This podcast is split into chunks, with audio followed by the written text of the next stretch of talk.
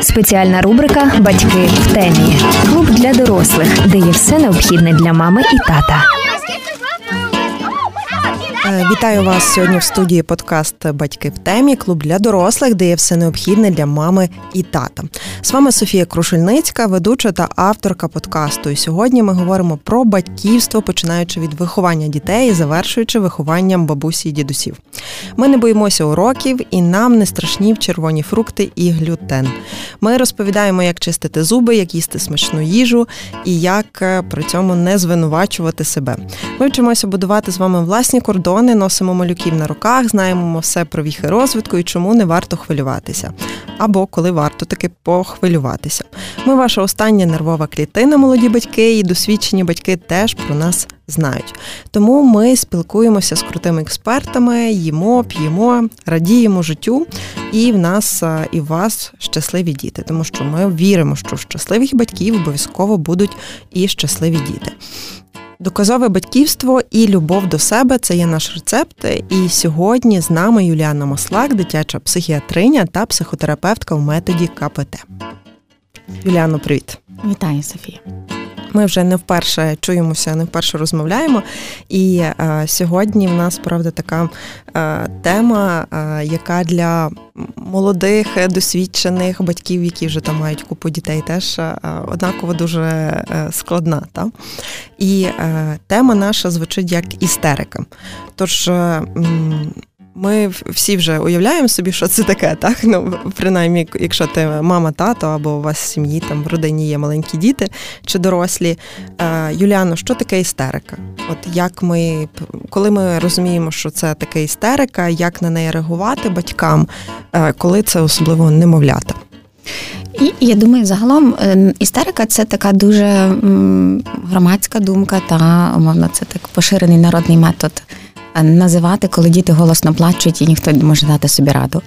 Але насправді е, істерики е, це дуже таке накопичення емоцій, яке діти проявляють в спосіб того, що вони голосно плачуть.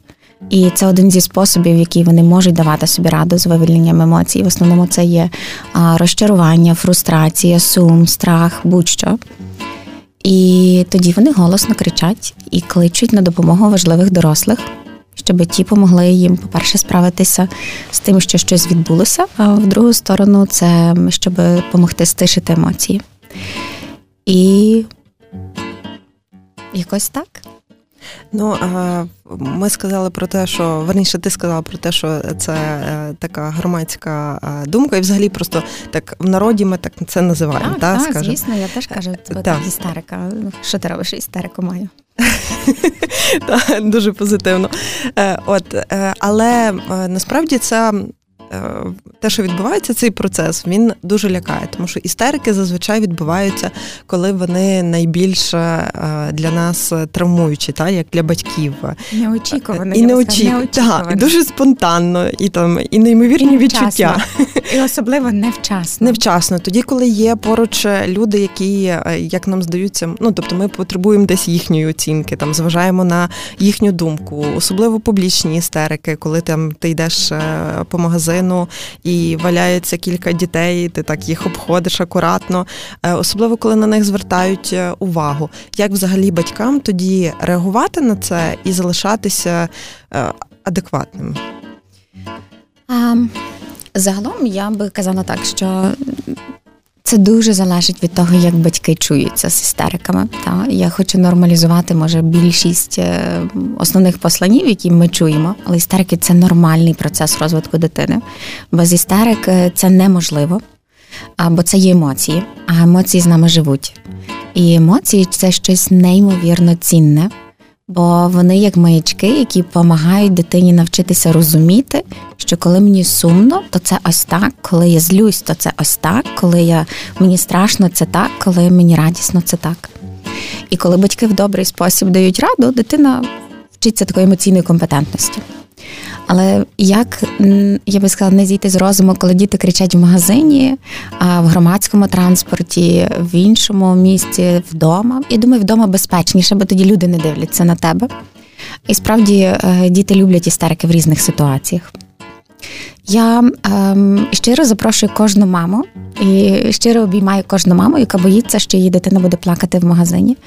Та Найдіть для себе люблячі очі, які будуть вам допомагати зі співчуттям дивитися і допомогти витримати, не зірватися на дитині і просто прожити цю істерику разом з дитиною. А, Бо ми ті люди, які би могли допомогти, але умовно.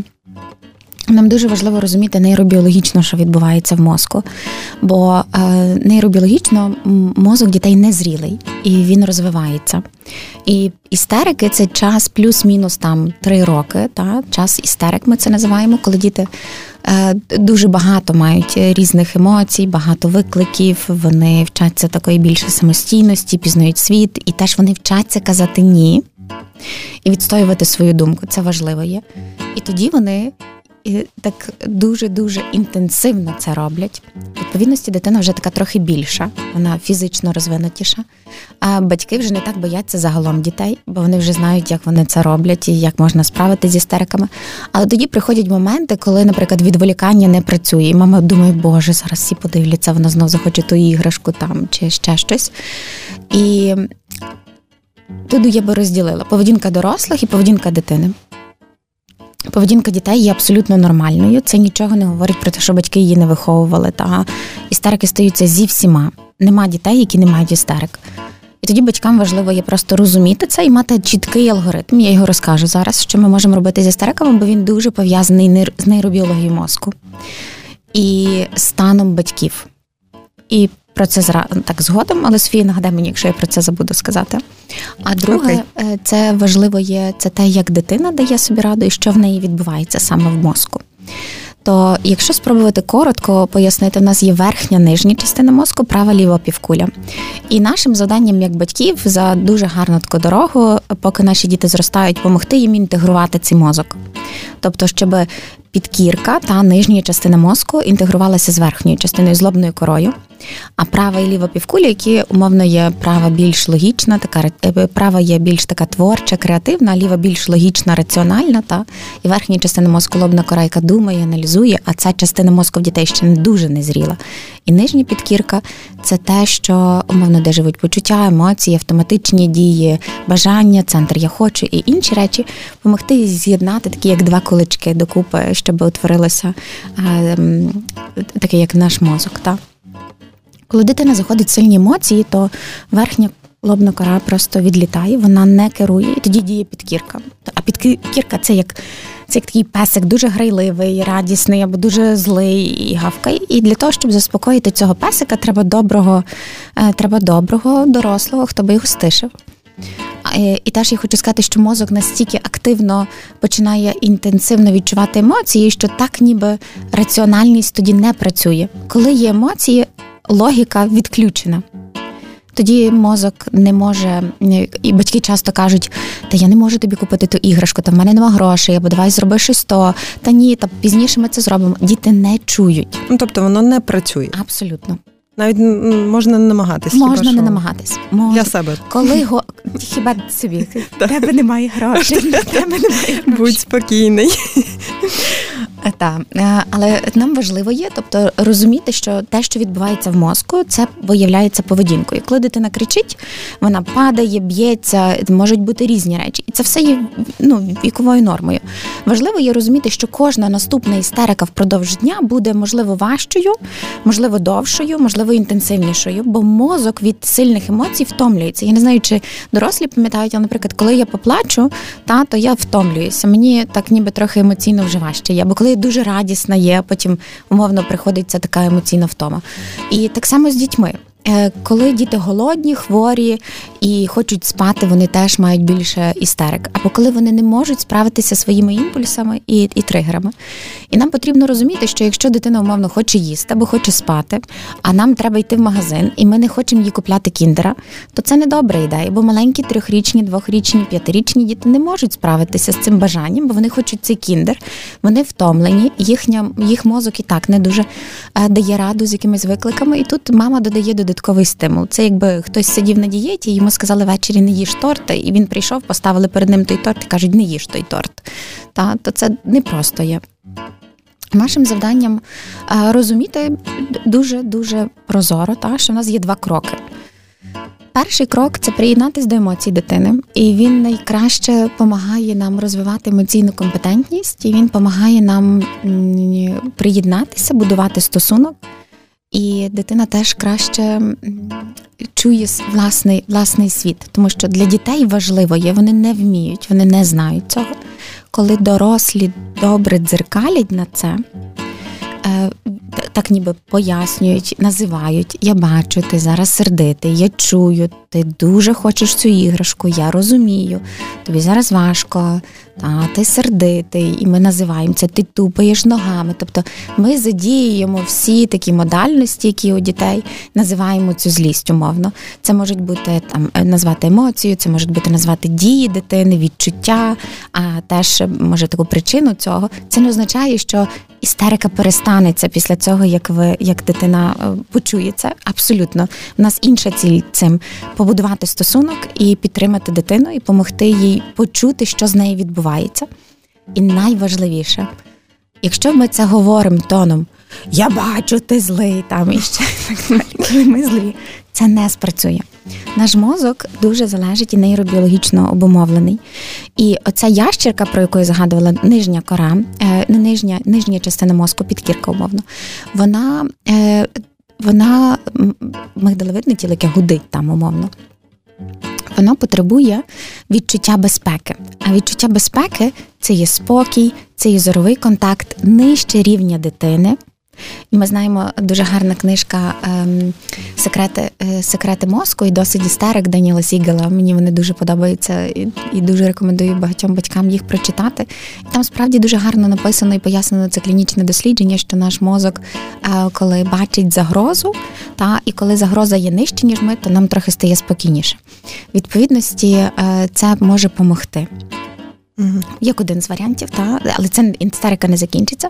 Нам важливо є тоном голосу, мовою тіла, нашими жестами багато, багато, багато нормалізовувати це.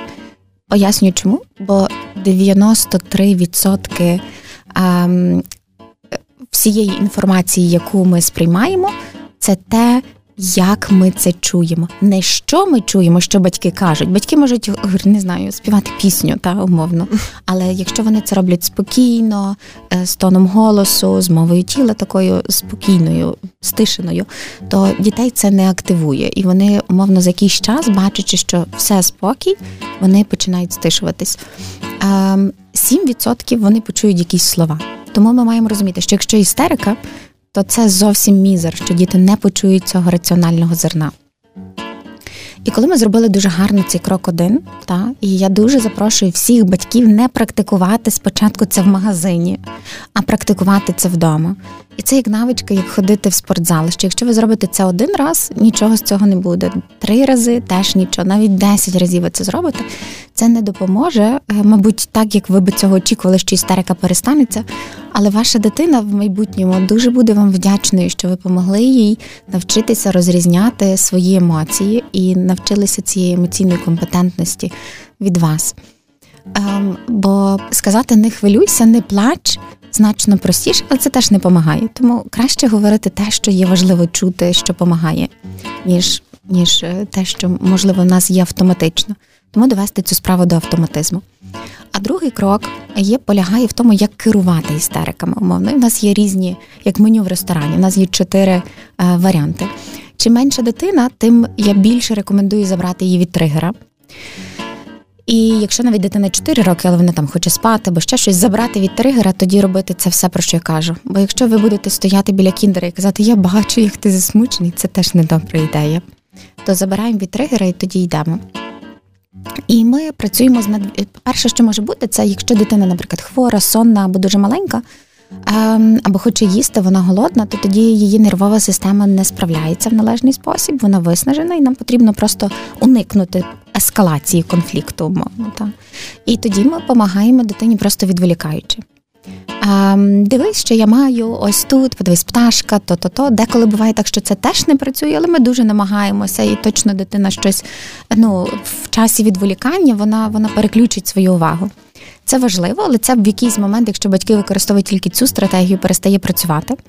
А з іншої сторони, чим старша дитина, тим вона менше на це реагує. Тому я запрошую мати в меню ще три варіанти. Перший з них це таке більш керований є, коли ми беремо, коли дитина не б'ється, це ключове. Коли вона там, наприклад, засмучена або не дуже добре чується, ми можемо взяти її на коліна, е, там обійняти, або просто біля неї бути поруч, гладити її, казати я поруч, та засмутився, так просто чш. Ну, але наша... це точно коли засмучена, а не угу. тоді, коли це не коли ні, ні. Дуже так. страшна тобто, істерика. Важливо, важливо є розуміти, що крик, з якими діти плачуть, плач є різний. Та? Є плач на сум, є плач на страх, є плач на злість, є плач. Це називає закликаючий, та тобто він буває такий, що просто я хочу показати, продемонструвати, і це дуже нормально є, бо дитина сигналізує в такий спосіб, бо вона навчилася це робити з дуже маленького віку. І коли ми просто її стишуємо, та ми допомагаємо їй заспокоїтися. І це може це теж е, деколи буває, що це не буде просто там за за 2-3 хвилини. Ем, наш рекорд 45, мені здається, хвилин ми стишувалися, коли Ого. я мала трохи більше нерви. Ні, ну насправді тут мені здається, от коли ми почнемо ще зараз про батьків говорити, це напевно ключова. Дуже дуже. А коли я маю час, тобто я можу бути нормально валідизувати багато емоцій, приєднюватись, пояснювати. І навіть старшими дітьми теж це працює. Теж про це скажу зараз про валідизацію, бо ми звикли, що істерики та істерики. Старші підлітки мають теж істерики, нам треба допомогти і вміти на це реагувати. Але е, тут ідея є в тому, що ми не залишаємо дитину саму з емоціями, ми допомагаємо їх її прожити. І деколи є дуже високочутливі діти, сильно емоційні. Батьки очікують, що це швидко закінчиться, але буває так, що ні. Е, що з Марком, що з Меланією, це буває дуже дуже по-різному. Якщо я бачу, що, наприклад, вона виснажується, вона там не кричить дуже сильно голосно плаче. Але я бачу, що я можу трохи попробувати тут переключити, тут вже заманити. Тут вона знову починає плакати. І це такі можуть бути гойдалки. Але ключова ціль, тобто яку ми собі ставимо, чи ми хочемо прожити істерику е, так умовно якісно, чи ми маємо ціль не спізнитися умовно в школу. Якщо ціль не спізнитися в школу, то це не добра ідея там, mm. наприклад, валідизувати багато емоцій, я би чіткіше цей алгоритм тоді робила з правилами і іншими речами. Тоді другий варіант це умовно дати істериці бути. А дати істериці бути це означає, що істерики деколи дуже люблять очі. І вони справді діти потребують добрих дорослих, які дивляться на них, і дуже потребують так, щоб їх там підтримували і так далі. Коли вони щось хочуть, вони очікують реакцію дорослих. І коли вони отримують цю реакцію, вони можуть хотіти її далі. Чи це добра ідея? Умовно, я не за те, щоб ігнорувати дитину, але я би казала так, що я бачу, особливо коли дитина б'ється. Нам дуже важливо, щоб діти собі не шкодили, бо часто малюки можуть битися головою, коли вони заходять в надто сильні емоції, вже щоб заспокоїтись. І тоді треба консультація фахівця, щоб розуміти функцію цієї поведінки і не допускати до цього. Якщо ми говоримо просто про звичайне, знаєте, коли дитина там щось може стукнутись, ем, штовхає речі, та, які та, то ми кажемо стоп, ми її обмежуємо в такому середовищі, де б вона була в безпеці. Але тоді, наприклад, якщо в нас немає можливості фізично вийти, то ми можемо не давати їй емоційний контакт і казати, Чш, я заспоко... ти заспокоїшся, тоді ми з тобою, умовно так. Я бачу, Чш, і тоді я дивлюсь на тебе. І тоді, умовно там, як це не ігнорувати, але не звертати увагу, не підживлюючи це полем. Я умовно не акцентувати на тому, так. що я от бачу, так. і ти це робиш так. для мене. Так.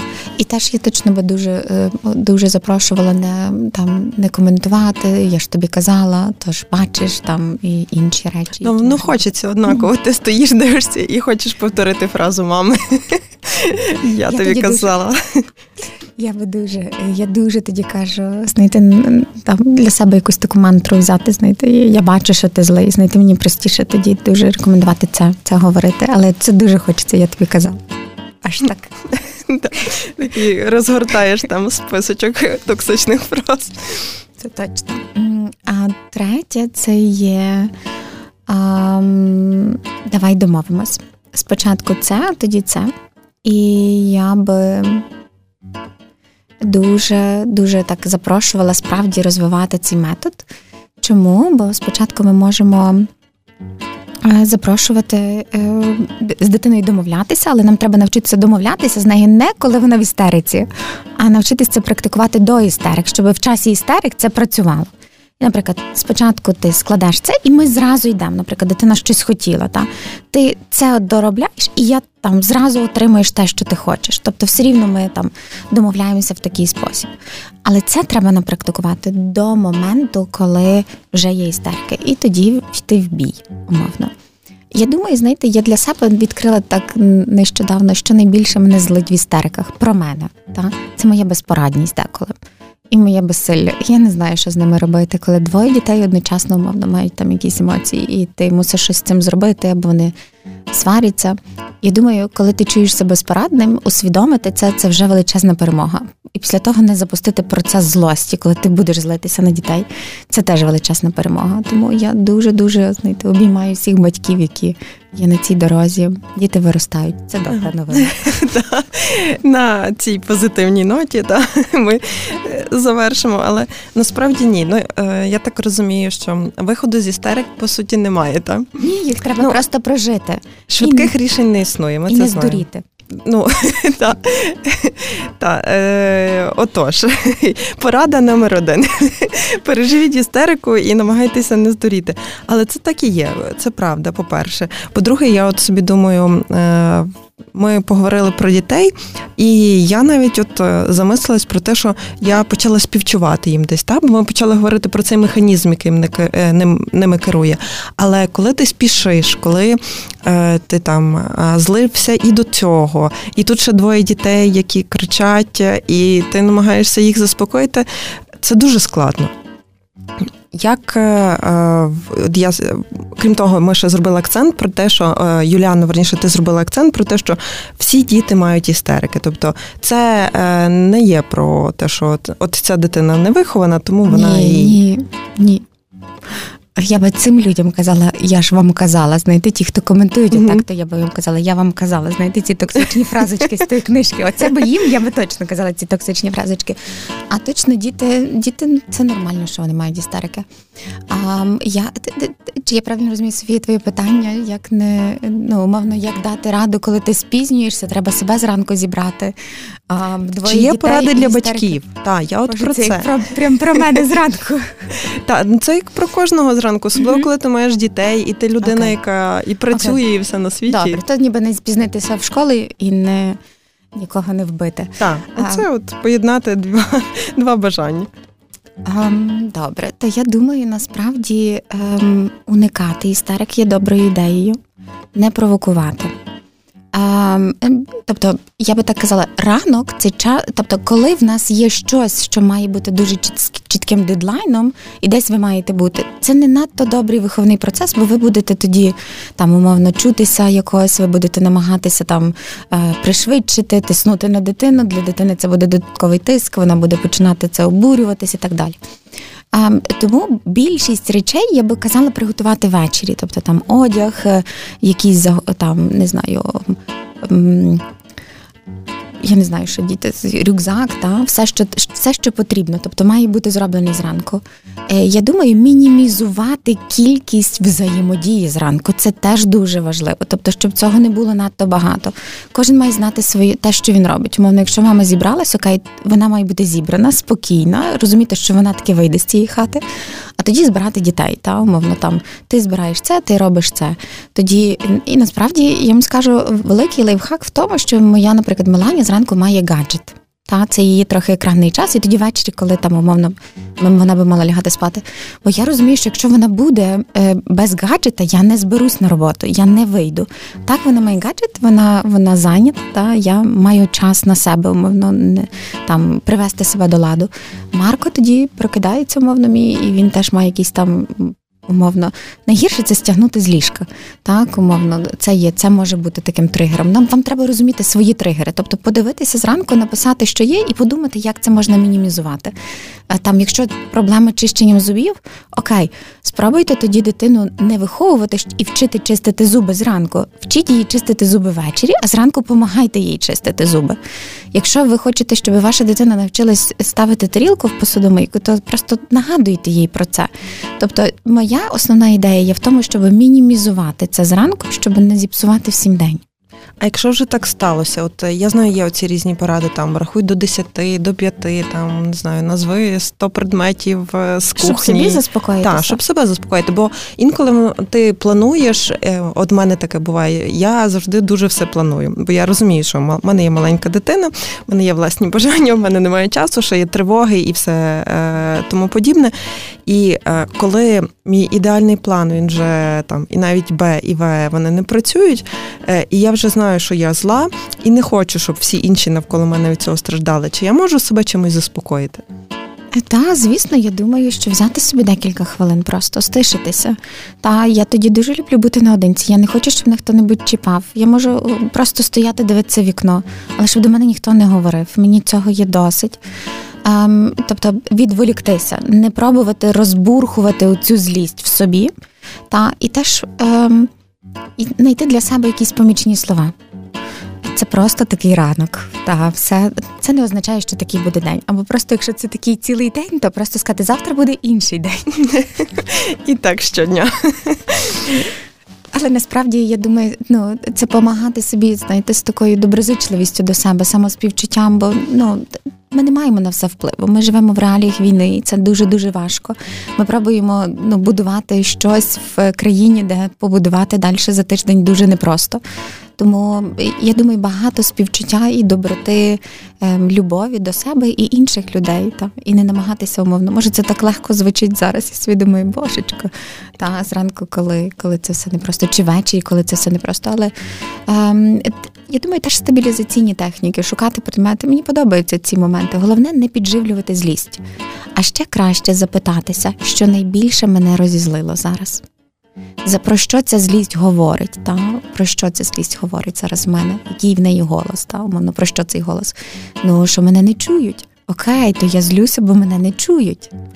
Гаразд, то що я зараз можу зробити? Від того, що я буду кричати, чи хтось мене почує? Не почує. То стишся і спробуй покерувати процесом, умовно. Але це треба, щоб лобна кора була включена, а не пес хавкав в підкірці. Все е, зводиться якраз до цього пса, так? коли він гавкає та шукати будь-які вирішення для цієї ситуації. Е, ну насправді ми навіть зачепили там. У мене було питання про те, чи можна попередити істерики. Ми про це теж сказали. Про те, що виховані чемні діти істерять, це теж нормально. Е, таке собі рішення про те, що ні батьки, ні діти не можуть бути ідеальними, напевно, та воно десь е, кожного разу собі про це нагадувати. Мені і... вчора питання в інстаграмі задавали такі цікаві.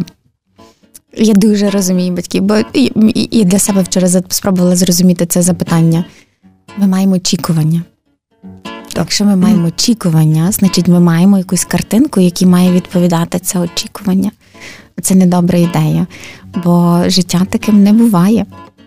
Так, деколи немає, не, не, не виходить так, так, як би ти хотів. Але це не означає, що ми не маємо якось бачити, як би ми хотіли, просто мати неочікування, та, а таку цікавість до того процесу. І мені теж виглядає, знаєте, я забула це слово, я зараз його згадаю, то я його додам, але мені подобається е, з цим процесом, з цікавістю, знаєте, не очікувати, а спостерігати, що буде далі, і не знати, ну так буває. Та істерики бувають, буває трамвай не приїде, бувають речі, які від нас не залежать. Е, саме очікування і тиск створюють додаткові труднощі нам.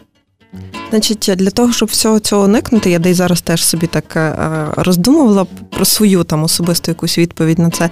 Е, працювати перед тим. Та? От ми говорили про те, що істерики пропрацьовувати всі підходи там до вирішення, е, до згасання швидше, та угу. істерики пропрацьовувати перед тим, бо тоді воно десь на автоматі теж буде відбуватися в дитини. І так само, напевно, і в нас. Е, пропрацьовувати, продивлятися, пробувати тоді, коли та, ти вдома, а не там е, на вулиці, в кафе чи ще десь. Тому що в нас, наприклад, було дуже багато е, питань якраз від батьків новонароджених дітей, як справитися з тим. Як е, ну тобто мами уникають будь-яких публічних місць маленьких дітей, намагаються, тому що вони не знають, що як з цим справитися, вони не знають, що з цим робити. А зазвичай, що ми отримуємо е, осуд, а можливо, навіть не завжди осуд, але ми так це собі е, бачимо. Та угу. така вона реакція. Тому істерики, в принципі, це складно, але остання якась е, порада для наших слухачів, для батьків маленьких дітей, дорослих дітей, в принципі, як вижити в цьому історичному світі? Нема. Я дивую варіанти. Мені хочеться сказати, багато турбуватися про себе а кожен вкладає це своє, свою, своє цей. Мені подобається ця метафора, яку Олег Романчук нам на одному навчанні ем, розповів. Зараз час, коли нам треба мати повний бензобак в нашій mm-hmm. машині. Але крім бензобаку, заправленого повністю, нам треба ще мати два, дві каністри, а комусь і три. Mm-hmm. Тому насправді я думаю, чути і турбуватись про себе це зараз для декого є його основним основним завданням та на війні для того, щоб пильнувати дітей, виховувати дітей, ну турбуватися про інших людей, допомагати, донатити. Кожен з нас має свою місію. Бо якщо хтось зламається, та він вибиває, то це означає, що інші мають йому зараз допомогти. А інші тоді ну не мають можливості робити те, щоб країна працювала. Тому я думаю, турбота про себе це є в часі війни. Це теж неймовірно важлива тема. Бо якщо ми не турбуємося, то, то щось може випасти з нашого пола зору. І ми тоді стаємо недобрими батьками, ми тоді критикуємо себе, ми тоді починаємо злитися, сваритися, кричати і робити різні інші речі, які нікому не потрібні. А, а коли ми спокійні і задоволені життям, то все гаразд. Дякую. Е, я напевно скажу тільки в кінці. Сподіваюся, що ви турбуєтеся про себе. А якщо ви слухаєте нас, то напевно точно це робите або вчитеся це робити. Тому е, дякую ще раз Юліану. Е, до речі, в нас в студії на правах реклами ще раз скажу, заходьте на сторінку до Юліани Маслак, дитячої психіатрині, психотерапевтки в методі КПТ. А з вами був подкаст Батьки в темі клуб для дорослих, де є все необхідне для мами і тата, і ведуча Софія Крушельницька. Побачимось. Спеціальна рубрика Батьки в темі. Клуб для дорослих, де є все необхідне для мами і тата.